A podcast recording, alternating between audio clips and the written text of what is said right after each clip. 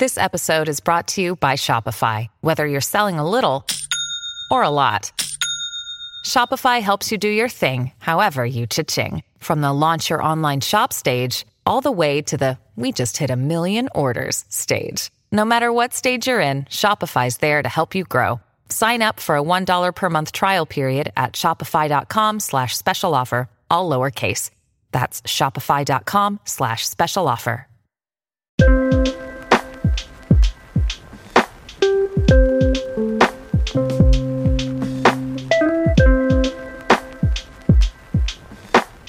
Guys, I am so excited for today's episode.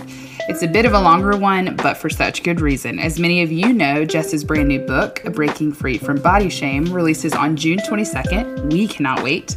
And in this episode, we're giving you chapter three, renaming what the world has labeled less than. We pray that this message and this book encourages and equips you today. Your body is good. Listen in. Chapter 3 Renaming What the World Has Labeled Less Than. Confession I own too many domains, as in website domain names. A few years ago, I figured out if I had a good idea for a business, a book, or a ministry, I should absolutely buy the domain or at least see if it's available before I take a step further.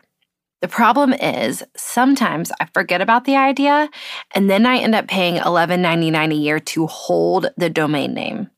For example, one time I bought the website iworkwithmodels.com because a bunch of my coworkers came into work wearing really cute outfits. I thought maybe I'd start a fashion blog where I showcase their cute styles. I still own the website, but have not gotten around to doing anything with it. Part of my work with Go and Tell Gals, the organization I run, is helping women step into their God given call to coach others. A few nights ago, I was working with a group of said coaches and I had a website idea coachesareworthit.com. We would start a whole marketing campaign around why it's so great to work with a coach. I went to buy it and discovered it was already taken. Who else would buy coachesareworthit.com? I went to another website where I could investigate the ownership of said domain and found something hilarious. I am the owner. I'd already bought it. I love naming things.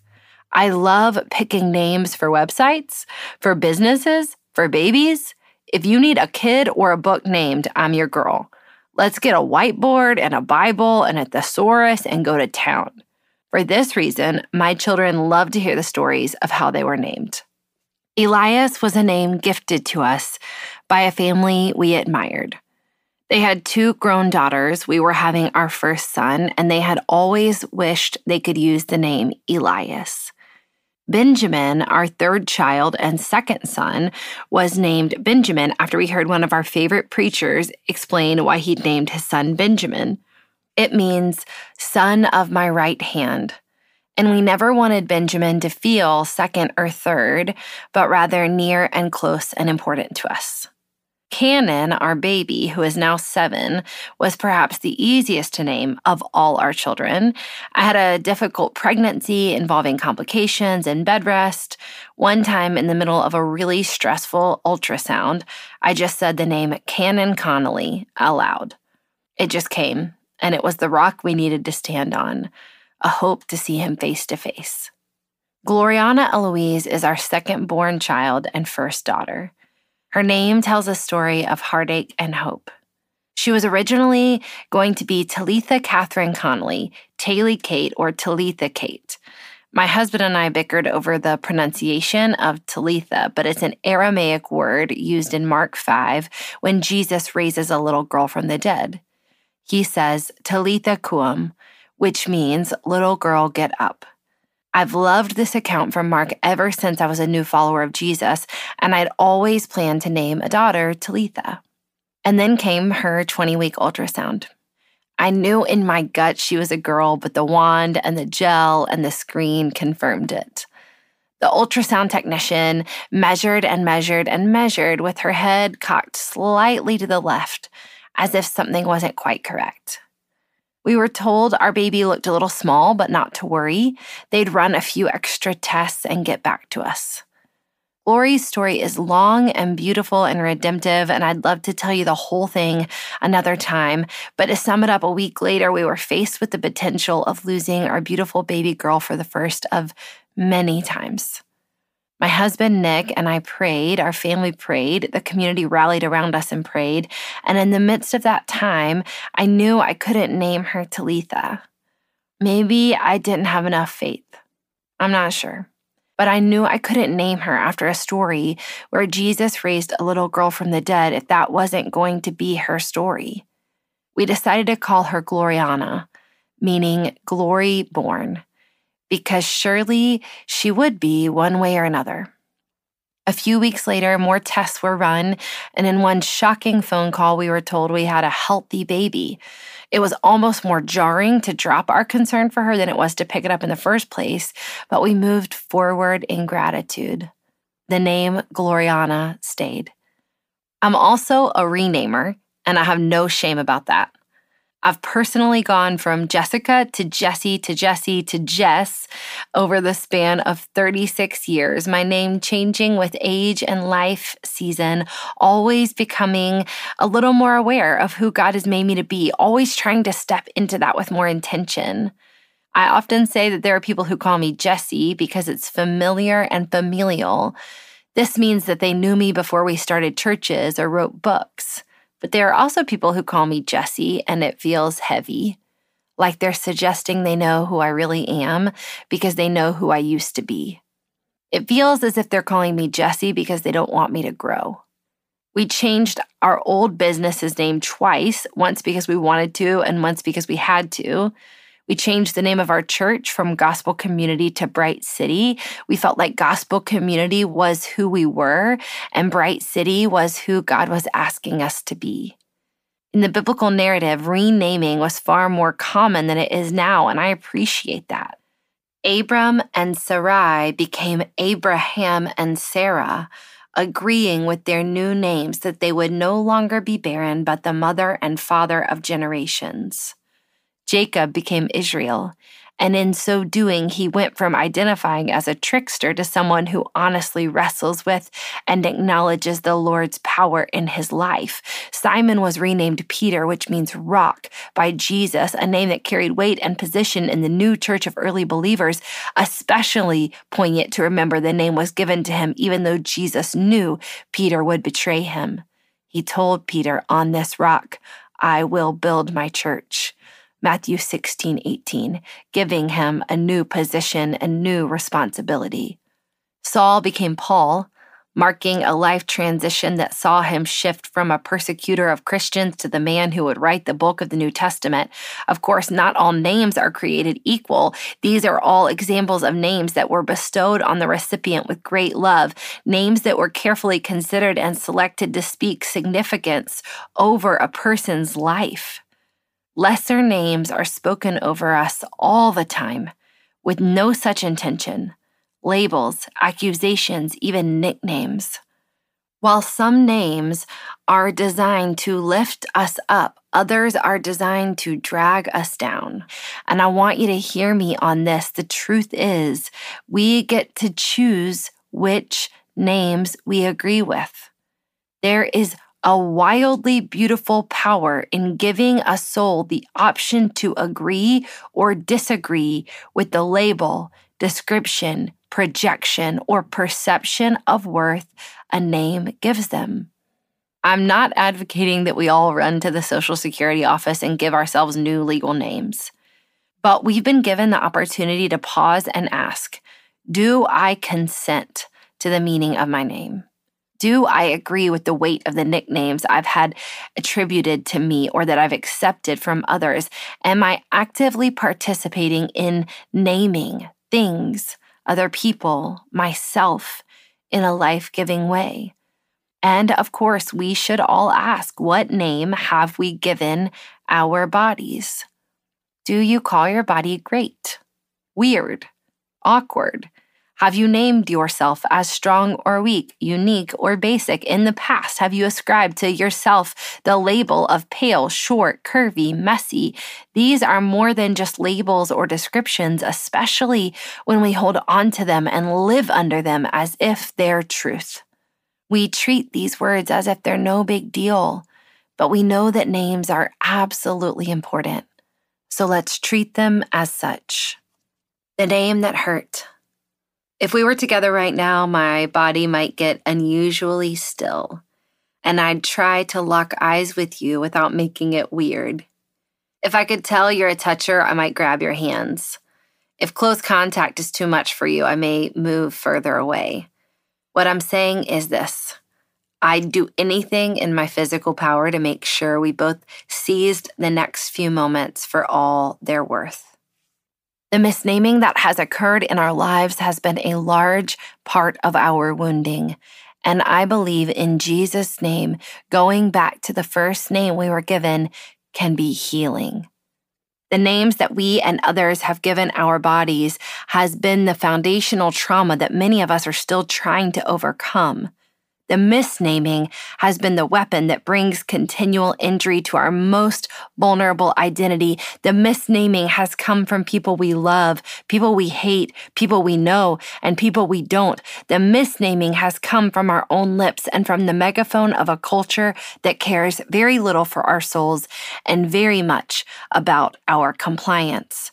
The misnaming of our bodies has left every single one of us feeling flawed, even when our minds know a truth that says otherwise. My gut tells me that the memories of our misnaming are close for us, even if we haven't thought about them in years. My spirit tells me that we may have forgotten the words or the people who delivered them, but the wounds and fears have stayed with us all the same. And my mind knows that even the names we tried not to agree with, even the ones we tried to cast off, made an impact on us and left us limping to some degree. I wish we didn't have to give the misnaming we've all experienced even one second of airtime. I wish we could shake our heads and shake off the devastation and injury those past moments incurred. But an assailant so damaging cannot be ignored, and the injuries absolutely won't heal with time if we don't address them head on. We are a wounded people, and if it's healing we want, it's our pain we must pay attention to, at least long enough to call it what it is and ask for help from the right place.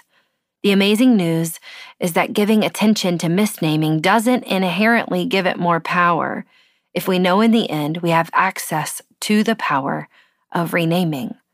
My heart aches as a mother, a daughter, and a friend to say the following words. Our negative naming most likely started at home. Someone you loved and trusted and needed named your body or theirs in a way that forever framed your worth.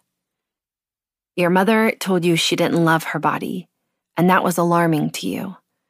Your father said you were too heavy for a piggyback ride. The elders in your family openly critiqued or praised your body in a way that made you feel wildly uncomfortable. Your brother or sister casually mentioned some flaw of yours, and you'll never forget it. These were not necessarily bad people. In most cases, it was likely our deep love and trust of them that caused us such confusion and pain when they said these things. It breaks me to say that for many of us, the pain and the words were much more overt and oppressive than those I've just described. And I am so sorry for any misnaming that happened to you at home. I think of the first misnaming, the one that most likely happened at home for many of us, like the first bite of the tree of the knowledge of good and evil. The serpent was clever, more clever than any wild animal God had made. He spoke to the woman, Do I understand that God told you not to eat from any tree in the garden? The woman said to the serpent, Not at all. We can eat from the trees in the garden. It's only about the tree in the middle of the garden that God said, Don't eat from it. Don't even touch it, or you'll die. The serpent told the woman, You won't die. God knows that the moment you eat from that tree, you'll see what's really going on. You'll be just like God, knowing everything, ranging all the way from good to evil. When the woman saw that the tree looked like good eating and realized what she would get out of it, she'd know everything. She took and ate the fruit and then gave some to her husband, and he ate. Immediately, the two of them did see what's really going on, saw themselves naked. They sewed fig leaves together as makeshift clothes for themselves. Genesis 3 1 through 7, the message version. Did you catch that? The serpent's misnaming was incredibly sneaky because it was so subtle. He whispered into Eve's ear, saying, If you do this one thing, then you'll be like God. And in so doing, he named her as lacking. Eve, you're not enough as you are. You're not like God. Talk about a masterful lie. The first few chapters of Genesis proclaim the glory of man and woman as made in the very image of God. What God proclaimed as very good, the serpent declared not enough. We can see what came next shame. The first time Eve was misnamed was the first time she was introduced to shame. That's what shame does. It whispers to us that we lack, and suddenly we are aware of how less than we are in the eyes of others. We didn't know, and then suddenly we did. Just as Eve was unaware of her nakedness and suddenly ashamed of her natural state, when we believe a misnaming spoken over us, we are thrust into a whole new reality that does not agree with the kingdom truth about our bodies. Like Eve, the knowing that came from the misnaming didn't help us, it harmed us, and we couldn't unhear or unsee a world once we were exposed, shame and striving were suddenly that much closer to our skins and our souls. For many of us, this kind of naming also occurred at school, perhaps at recess or in the cafeteria. These were the first moments we heard another human using piercing words to name our bodies. For me, it was as simple as the other girls starting a gymnastics club on the playground. They told me I couldn't be in it because I was too heavy to lift myself over the bar. They were right. And suddenly, I felt so wrong. I started a running club with a few boys instead, and I wonder now how long I've been subconsciously trying to outrun that moment. The initial misnaming may have happened for you via TV, and it may have occurred later when you assumed you'd go through life unscathed. It may not have impacted you until marriage or after your first child was born. It may have been a coach, a dance instructor, a youth pastor, a boyfriend. It may have been someone you never personally knew. I have a distinct memory of passing a boy in the hallway in high school. I have no recollection of his face or identity, and hearing him mention with disdain the arms of another girl I knew, then instinctively assessing that mine were bigger than hers. It was a misnaming by a faceless human who held no density in my destiny that I have not forgotten for over 18 years. The misnaming we experienced told us we were too big or too small. The misnaming told us to be wary of becoming certain things. The misnaming told us we were abnormal or ordinary. The misnaming happened in the natural, a transaction of irreverent and obscene words in which we exchanged our ability to hear with our ability to believe we were made good in a heaping moment that we could not have possibly consented to. The misnaming is worth mourning. The misnaming is worthy of our attention. It cannot be reversed, but it can become a moment reclaimed. With a wild mix of mercy, grace, and healing that we absolutely have access to, we can be women who take off the brokenness of the names we've been called and pick up the beauty of the true names we've been given by God. A moment of mercy. Maybe you can recall the first time words were used to describe your body or describe another person's body. Maybe you can remember the first moment wherein you felt the covering of security become stripped away and the shame, disappointment, or fear rushed in to envelop you. If you do, or if another poignant memory comes to mind, can I invite you to spend just a few moments there with me?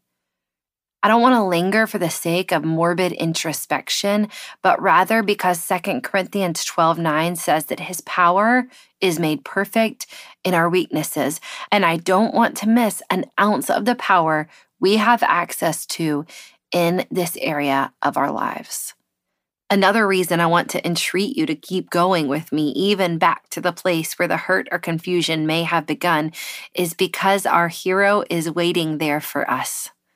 In the movies, he rushes in when the peril is at its peak, when the villain's monologue is at its zenith and the vulnerable victim is in the most need. What's different for us is that our hero was always ready and already walking with us. He didn't need to hurry or hide until the last minute.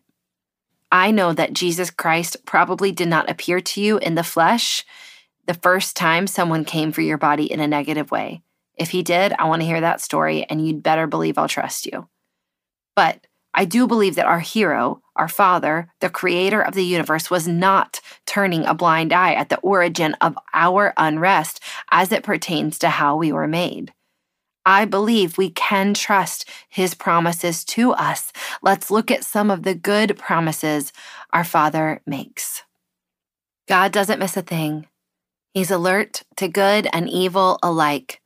Proverbs 15:3, the message version. The Lord will watch over your coming and going both now and forevermore. Psalm 121 8.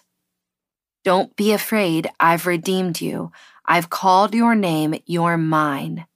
When you're in over your head, I'll be there with you. When you're in rough waters, you will not go down. When you're between a rock and a hard place, it won't be a dead end because I am God, your personal God, the Holy of Israel, your Savior. Isaiah 43, 2 through 3, the message version.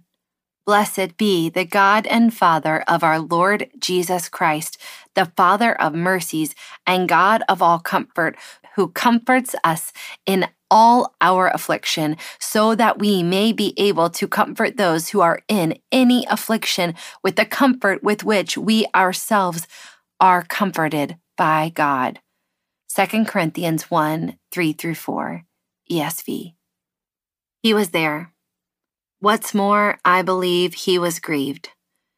The child he loved and created with intention, holiness, beauty, and care was about to be misnamed by another human who could never grasp the pain and confusion they were ushering in. I believe he was there. I believe he was full of love, compassion, mercy, and deep grief for you. I have a friend who experienced incredible trauma when one of her children almost died. Later, she went to a prayer ministry where the woman praying with her asked her to replay the event, picturing where Jesus was throughout every moment of the trauma based on what she knew of his character. When she replayed the event in her mind, she saw him holding her, holding her child, his face full of mercy and compassion and care. He was concerned but not flustered. He was moved to mercy. Since my friend told me about her experience, I've tried to do the same thing with the tense or terrifying moments in my life, and I'm inviting you into that practice. Knowing our God is full of justice and truth, knowing He crafted your body in your mother's womb, knowing He loves you and He'd leave His entire flock just to come and get you, where do you suppose Jesus was at the moment of your misnaming? How did his face look? Where were his arms? Do you think that maybe in his compassionate, all knowing power, there's a possibility he thought about and prayed for this moment in the midst of that one, eagerly anticipating the restoration and redemption you'd experience? I'm asking you a set of incredibly intentional questions about your soul. Do you believe God loves you and cares for you? Do you believe he has mercy and compassion for you in your weakest moments? Do you think he grieves the way your body has been named by you and others? I do, I do, and I do. The God who is full of mercy toward you was absolutely there when you were misnamed. He was broken over the burden being placed on you, and he was already setting a plan in motion so that this wound would be healed and could be used in your life for the good of others and for his glory. I am not thankful for the moments when my body was named with unholy words and an iniquitous identity was attached to me based on how I looked or did not look. I am not thankful for those moments, but I am wildly thankful that God was there holding me in compassion.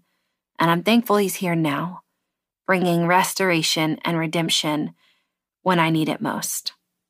This right now is another moment of mercy, and His compassion and care are ours to receive if we want them. The enemy is the enemy. As we're sitting in the tension of that first naming or any subsequent one that comes to mind, let's think about the villain, the enemy in that moment. Who said the hurtful thing, whether directed at you or themselves or someone else? If you knew them, how did it impact the way you loved them and felt loved by them from then on? Did it seem like maybe it ruined your relationship? Was distrust brought into the mix?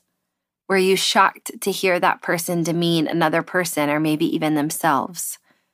Now I'm wondering if you've ever been complicit in any naming either your body or someone else's, either in front of them or behind their backs?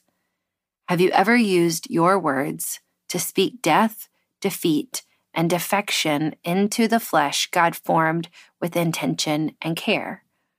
My guess is yes. My sad, convicted answer for myself is also yes. So, what do we do when we're all complicit in negative naming? When we've all been the bad guy at some point, how do we move forward in a way that is kingdom minded, but also honors our hurt and makes us accountable for the hurt we've caused? I don't believe we should sweep all occasions of naming under the rug and give those who have injured us blanket absolution. I am, however, advocating that we remember that the enemy of our souls is the true enemy in these situations. Remembering this helps us fight the right assailant, forgive ourselves for the negative namings of the past, and access healing in a more complete way. Here's what scripture reminds us about the actual enemy and how Jesus differs from him. The thief comes to steal and kill and destroy. I have come that they may have life and have it to the full.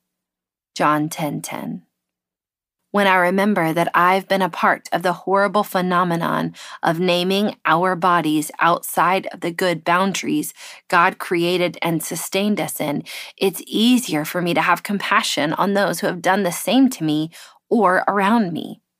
When I remember that the enemy of my soul is the author of lies the one who wants us to run from the truth of God, it's easier for me to experience the mercy of Christ and want the same for others when I remember that every soul who has made the horrific mistake of naming a body in a negative way was subject to this fallen world and the propaganda it promotes in regard to creation. It's easier for me to forgive. It's easier for me to remember that Satan is the enemy. I have forgiven some people who use their words to name my body, but will never speak to them again. The forgiveness is because of Jesus, but it is for me, so I don't grow bitter. So I allow the truth of the good news of Jesus Christ to have its way in my life. But I don't have to continue to be in a relationship with those people in order for forgiveness to be complete. That wouldn't be healthy or lead to my wholeness. I have forgiven and am still in relationships with other people who have used their words to name my body or theirs in a heartbreaking way. I have learned how to use my words to break ties with the negativity most of them still speak, even as they're saying it. I have forgiven them in the past, have compassion for them in the present, yet refuse to allow their words to rest on my soul, spirit, or body. We'll talk more about what that looks like in practice later on. Allowing the enemy to be my enemy instead of the human who has misnamed me does not negate my pain. But allowing the enemy to be the enemy does not give unsafe words from other people a free pass to wreak havoc in my life. Allowing the enemy to be my enemy does not mean I will never tell people when and how they've hurt me so we can both hopefully grow. Remembering the enemy is the enemy does help me humbly remember my own need for the gospel while providing the proper direction for my anger. I am angry and broken and busted over the misnaming of bodies that has occurred and is occurring in our culture. I am angry and broken and busted over the number of women and men who have experienced years of pain or bondage from the weight of words spoken over them. But my active anger is directed at the enemy of our souls because I believe he is the author of lies and thus the origin of the conflict. My anger is also directed at him because I've been told how to fight him and combat his advances without holding back. In fact, I've been commanded and equipped to demolish strongholds he wants to introduce into my life, and so have you. Maybe the thing that keeps me the most angry about the enemy and the misnaming he attempts in our lives is that it's an attempt to usurp our God given family heritage. Our Father is a namer at the core of his character, and we've been given the advantageous authority to name people and things in a life giving way by our adoption into his family. This capacity for naming things good is a kingdom given gift that is our legacy. And we've got to take it back from the petty thief who thinks he is running the show. A namer and a giver. Let's move on from the enemy and pay attention to the Father and what he was up to in the incredible moments of creation. Join me in Genesis. So God created mankind in his own image. In the image of God, he created them. Male and female, he created them. God blessed them and said to them, Be fruitful and increase in number, fill the earth and subdue it. Rule over the fish in the sea and the birds in the sky and over every living creature that moves on the ground. Then God said, I give you every seed bearing plant on the face of the whole earth and every tree that has fruit with seed in it. They will be yours for food. And to all the beasts of the earth and all the birds in the sky and all the creatures that move along the ground, everything that has the breath of life in it, I give every green plant for food. And it was so. God saw all that he had made, and it was very good. And there was evening and there was morning, the sixth day. Genesis 1:27 through 31. I've said it before and I'll say it again. I'd be so grateful if we could see a replay of creation in heaven. Wouldn't that be amazing? Imagine one day on the new earth, a smiling Jesus passes out tickets to some Grand Canyon sized amphitheater. I can't wait. We've got a 4D theater at the aquarium here in Charleston, and my kids and I love to go. It's four dimensional because it's actually a 3D movie with smells and light movement. Sometimes, if it's a movie about whales or something, they'll spray you with water at just the right moment. It sounds nuts, but it's awesome. I imagine the eternal amphitheater would be even crazier than that. Maybe we'd be suddenly walking in the garden, noticing the soil teeming or the waters still brewing from being parted. I'll tell you what I'd pay attention to the face of the Father when He created them. Scripture tells us that the triune God was on hand at creation, and he said, Let us make mankind in our image. Genesis 126 was the Spirit sending color bursting all around like kinetic fireworks? Was Jesus kneeling nearby? I imagine them all smiling, maybe something more than a smile, but I don't have to imagine pleasure, joy, and even divine delight in the work of his hand. He made light with his word and called it good. He made darkness and called it good. He made land and water, plants, the sun and moon, and then animals, and he called it all good. God, our Father, wasn't surprised at his own craftsmanship or capability. There wasn't a chance it was going to be bad.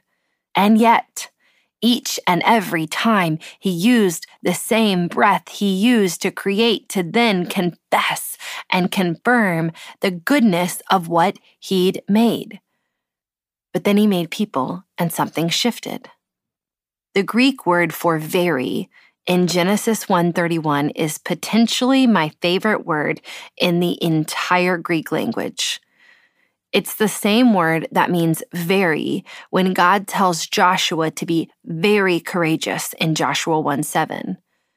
The word is meod, and it means muchness. Muchness good.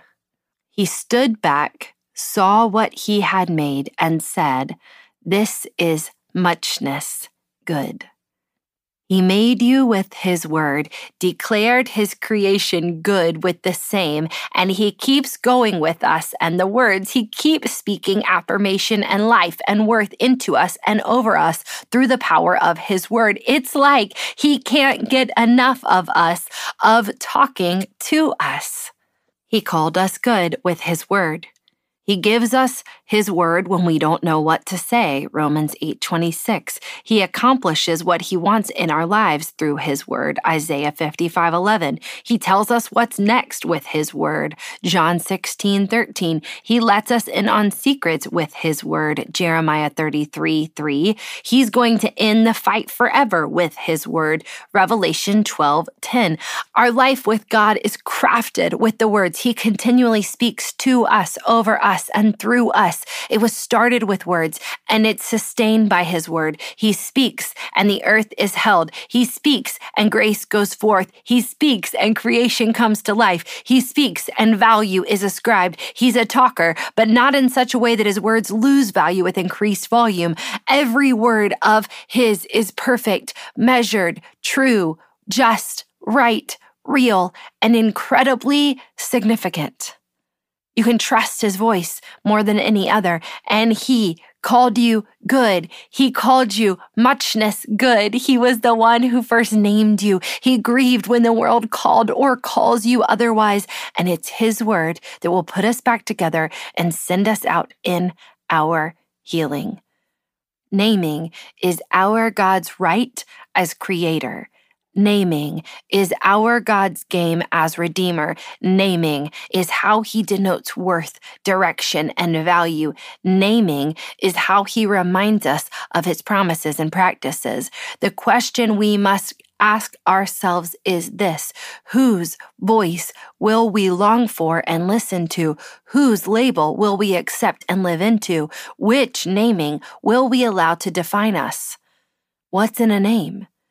And which ones will we choose to respond to? Which will we choose to reject? Let's not answer this question too quickly. The easy response would be God's, of course. We could then move on as if it's that simple, as if it solves everything. Rather, I believe it's a weighty question that's worthy of our time.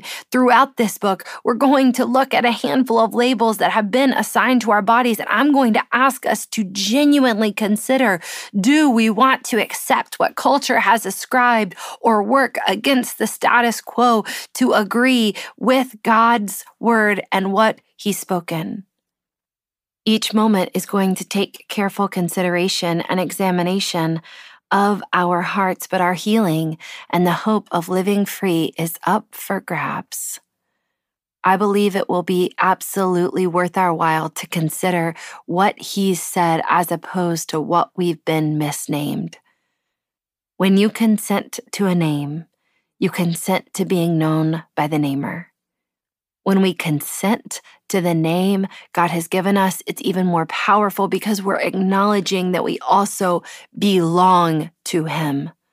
Now, the Lord God had formed out of the ground all the wild animals and all the birds in the sky.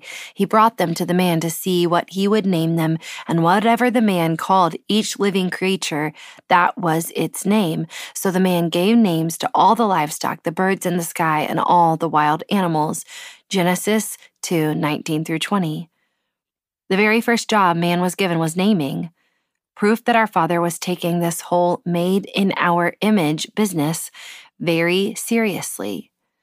What He does, we are made able to do. What's more, what He does, we are invited and commanded to do. Think it was just in the garden? No, let's pop over to Proverbs. From the fruit of their mouth, a person's stomach is filled. With the harvest of their lips, they are satisfied. The tongue has the power of life and death, and those who love it will eat its fruit. Verses 18, 20 through 21. What if part of the healing that is ours for the taking is found in the going and the naming? What if our participation in turning the tide of our culture is where we'll find our ultimate freedom? What if using our words to build a world where other women believe God's truth about their bodies is what will actually help us believe it ourselves? What if naming is also our responsibility, but we're shirking it because we haven't realized what's at stake? What if we had the answer to what ails a generation tucked in our hearts, our phones, our pockets, our purses by way of our Bibles? What if the truth and word of God given to us as ambassadors is the healing balm creation is crying out for? What if we are the namers, set free to speak life, to bring this message to the people who need it most? Your body is good. Words from our friends. Tiffany. Growing up, I always shared my name with at least one other classmate. This was true up until I entered optometry school at 23. Because I have always shared my name when naming my kids, I, like Jess, have been very intentional about choosing their names.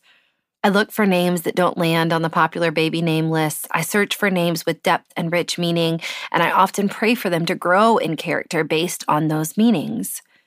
We were made by a God who not only created us in his image, but called his creation very good.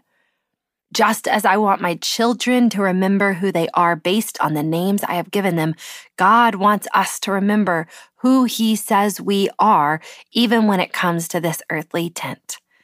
His words, very good. We're not isolated to our social, emotional aspects of being, but applicable to our whole persons.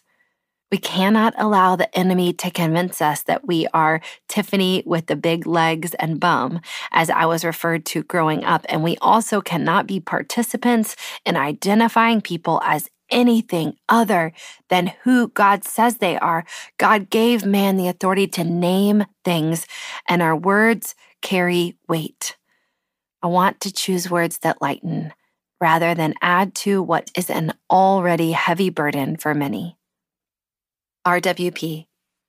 For as long as I can remember, the adults in my life talked about their weight and need to be on a diet. Whether words about dieting were spoken directly to me or just in my presence, it definitely shaped my thinking. Skinny was another word for healthy. Not long after my third child was born, I'd been talking a lot about diet food and wanting to lose that baby weight. At one point, my oldest, who was four at the time, just started crying and said, Mommy, I don't want you to die. I quickly realized that to his little ears, diet and die sound an awful lot alike. It was a wake up call that he was hearing the same things I remembered hearing. But it only hit me a few years later, once I was in my mid 30s, that dieting wasn't the default space I wanted to live in for the rest of my life. I could change the narrative. I could change the way I had used healthy and skinny interchangeably. I can name things as I see them now, not the way I saw them as a confused child. I can be a name giver who is grounded in his truth. Kim, I am muchness good. I didn't realize I needed to hear that. I am muchness good. I have broken ties with names I have been called in my lifetime, but I can't recall a specific name someone else has called me that relates to my body. The one thing I do know is that I have called myself plenty of names. And even if I haven't called other people names out loud, I can admit that I have done it in my mind. I have also been complicit in conversations with other women in name calling in relation to the body. I want to be a change agent, to be part of the good naming of a generation desperate for healing. I want to speak life and release freedom to the captives. I want to be known for that. That was chapter three of Breaking Free from Body Shame by Jess Connolly. If you enjoyed this chapter, you can pre order the book, the physical copy, or the audiobook, and grab a whole bunch of other pre order bonuses. You can find all the details at jessconnolly.com. We've also linked that in the show notes. We are so grateful for you, friends. Have a great week.